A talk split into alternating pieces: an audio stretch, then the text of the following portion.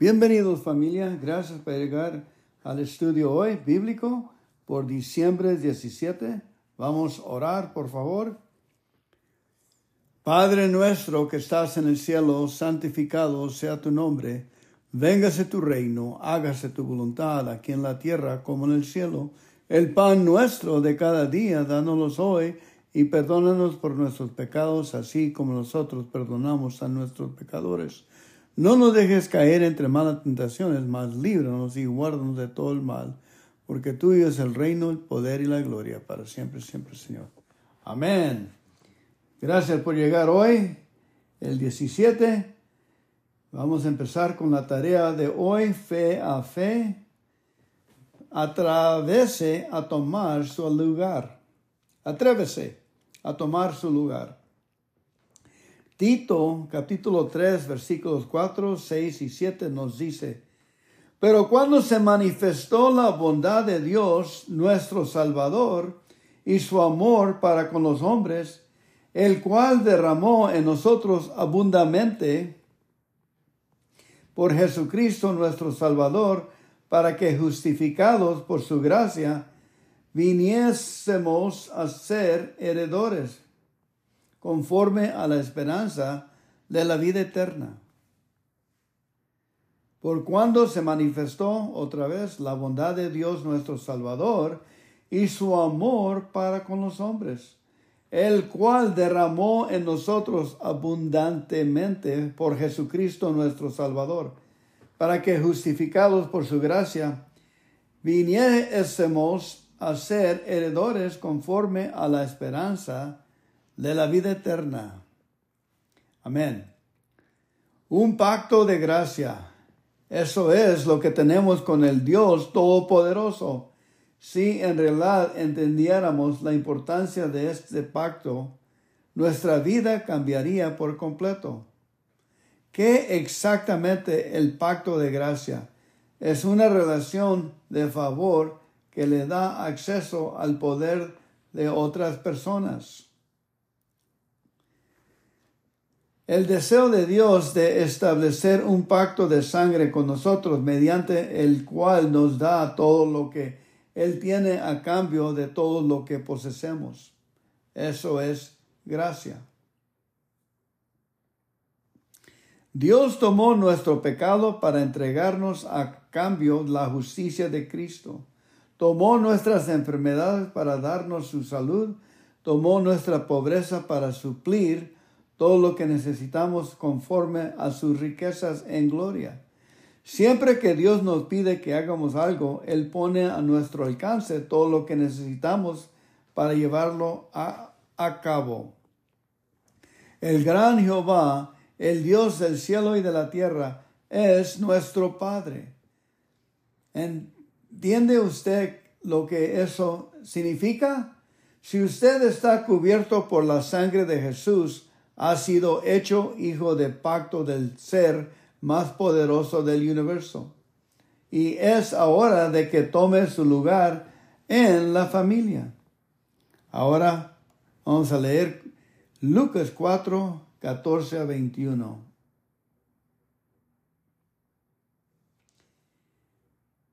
Catorce. Jesús volvió a Galilea lleno del poder del Espíritu Santo y se hablaba de él por toda la tierra alrededor. Enseñaba en la sinagoga de cada lugar y todos le alababan. Jesús fue a Nazaret, el pueblo donde se había criado. El sábado entró en la sinagoga como era su costumbre y se puso de pie para leer las escrituras. Le dieron a leer el libro del profeta Isaías y al abrirlo encontró el lugar donde estaba escrito. El Espíritu del Señor está sobre mí porque me ha consagrado para llevar la buena noticia a los pobres. Me ha enviado a anunciar libertad a los presos y dar vista a los ciegos, a poner en libertad a los oprimidos y anunciar del año favorable del Señor. Luego Jesús cerró el libro, lo dio al ayudante de la sinagoga y se sentó. Todos los que estaban allí tenían la vista fija en él. Él comenzó a hablar diciendo, Hoy mismo se ha cumplido la escritura que ustedes acaban de oír. Todos hablaban bien de Jesús y estaban admirados de las cosas tan bellas que decía. Se preguntaban, ¿no es este el hijo de José? Jesús les respondió, seguramente ustedes me dirán este refrán, médico, cúrate a ti mismo. Y además me dirán, lo que oímos que hiciste en Cafarnaum, hazlo también aquí en tu propia tierra. Y siguió diciendo, les aseguro que ningún profeta es bien recibido en su propia tierra. Verdaderamente había muchas viudas en Israel.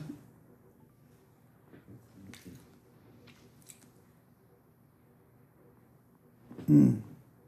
Escritura que ustedes acaban de oír.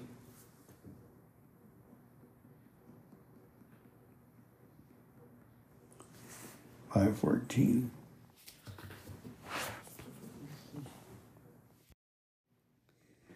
Los sacerdotes y la gente estaban llenos de orgullo.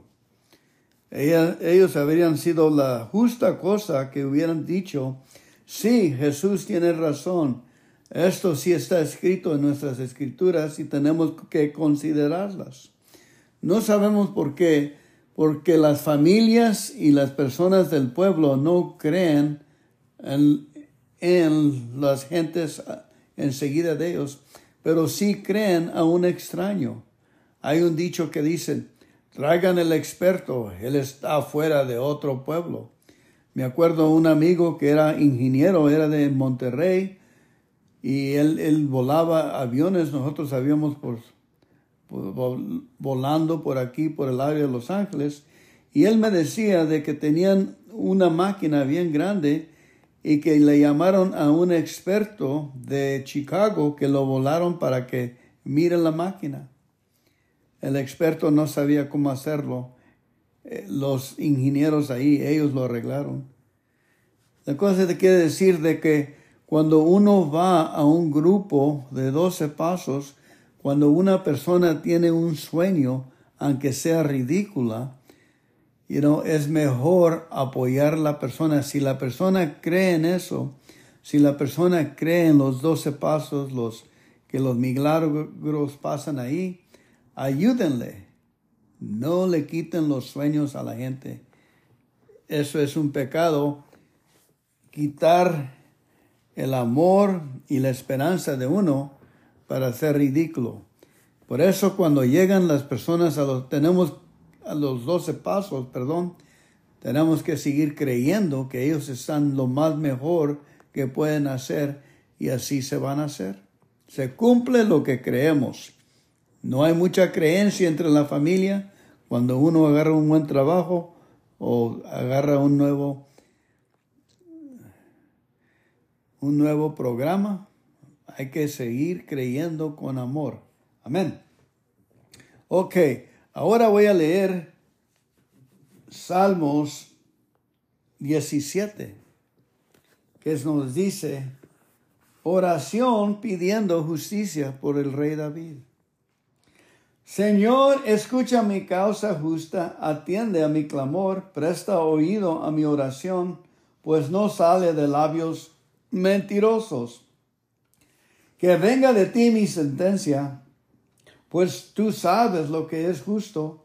Tú has penetrado mis pensamientos, de noche has venido a vigilarme, me has sometido a pruebas de fuego y no has encontrado maldad en mí. No he dicho cosas indebidas, indebidas, que hacen los demás. Me he alejado de caminos de violencia, de acuerdo con tus mandatos. He seguido firme en tus caminos jamás me he apartado de ellos. Oh Dios, a ti mi voz elevo, porque tú me contestaste.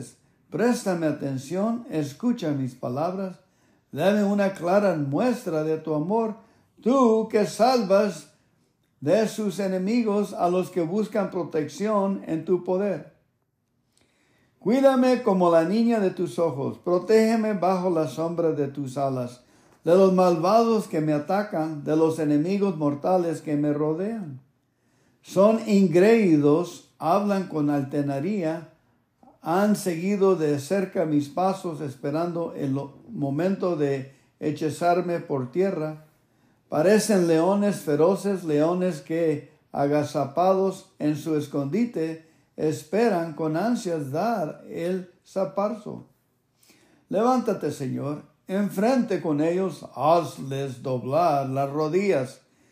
Con tu espada ponme a salvo del malvado. Con tu poder, Señor, líbrame de ellos. Arrójalos de este mundo que es su gerencia en esta vida. Deja que ellos se llenen de riquezas que sus hijos coman hasta que revienten y que aún sobrepará sus nietos. Pero yo en verdad quedaré satisfecho con mirarte cara a cara, con verme ante ti cuando despierto. Amén. Ahora Salmo 47. Oh, perdón. Aplauden pueblos todos, aclamen a Dios con gritos de alegría, porque el Señor el Altísimo es terrible, es el gran rey de toda la tierra. Destrozó pueblos y naciones y los sometió a nuestro yugo. Nos ha escogido nuestra gerencia, que es el orgullo de Jacob a quien amó. Dios el Señor ha subido a su trono entre gritos de alegría y toques de trompeta. Canten, canten himnos a Dios, canten, canten himnos a nuestro Rey, canten un poema a Dios, porque Él es el Rey de toda la tierra. Dios es el Rey de las naciones, Dios está sentado en su santo trono. Los hombres importantes de las naciones se unen al pueblo de Dios de Abraham pues de Dios son los poderes del mundo. Él está por encima de todo. Amén. Ahora otro salmo.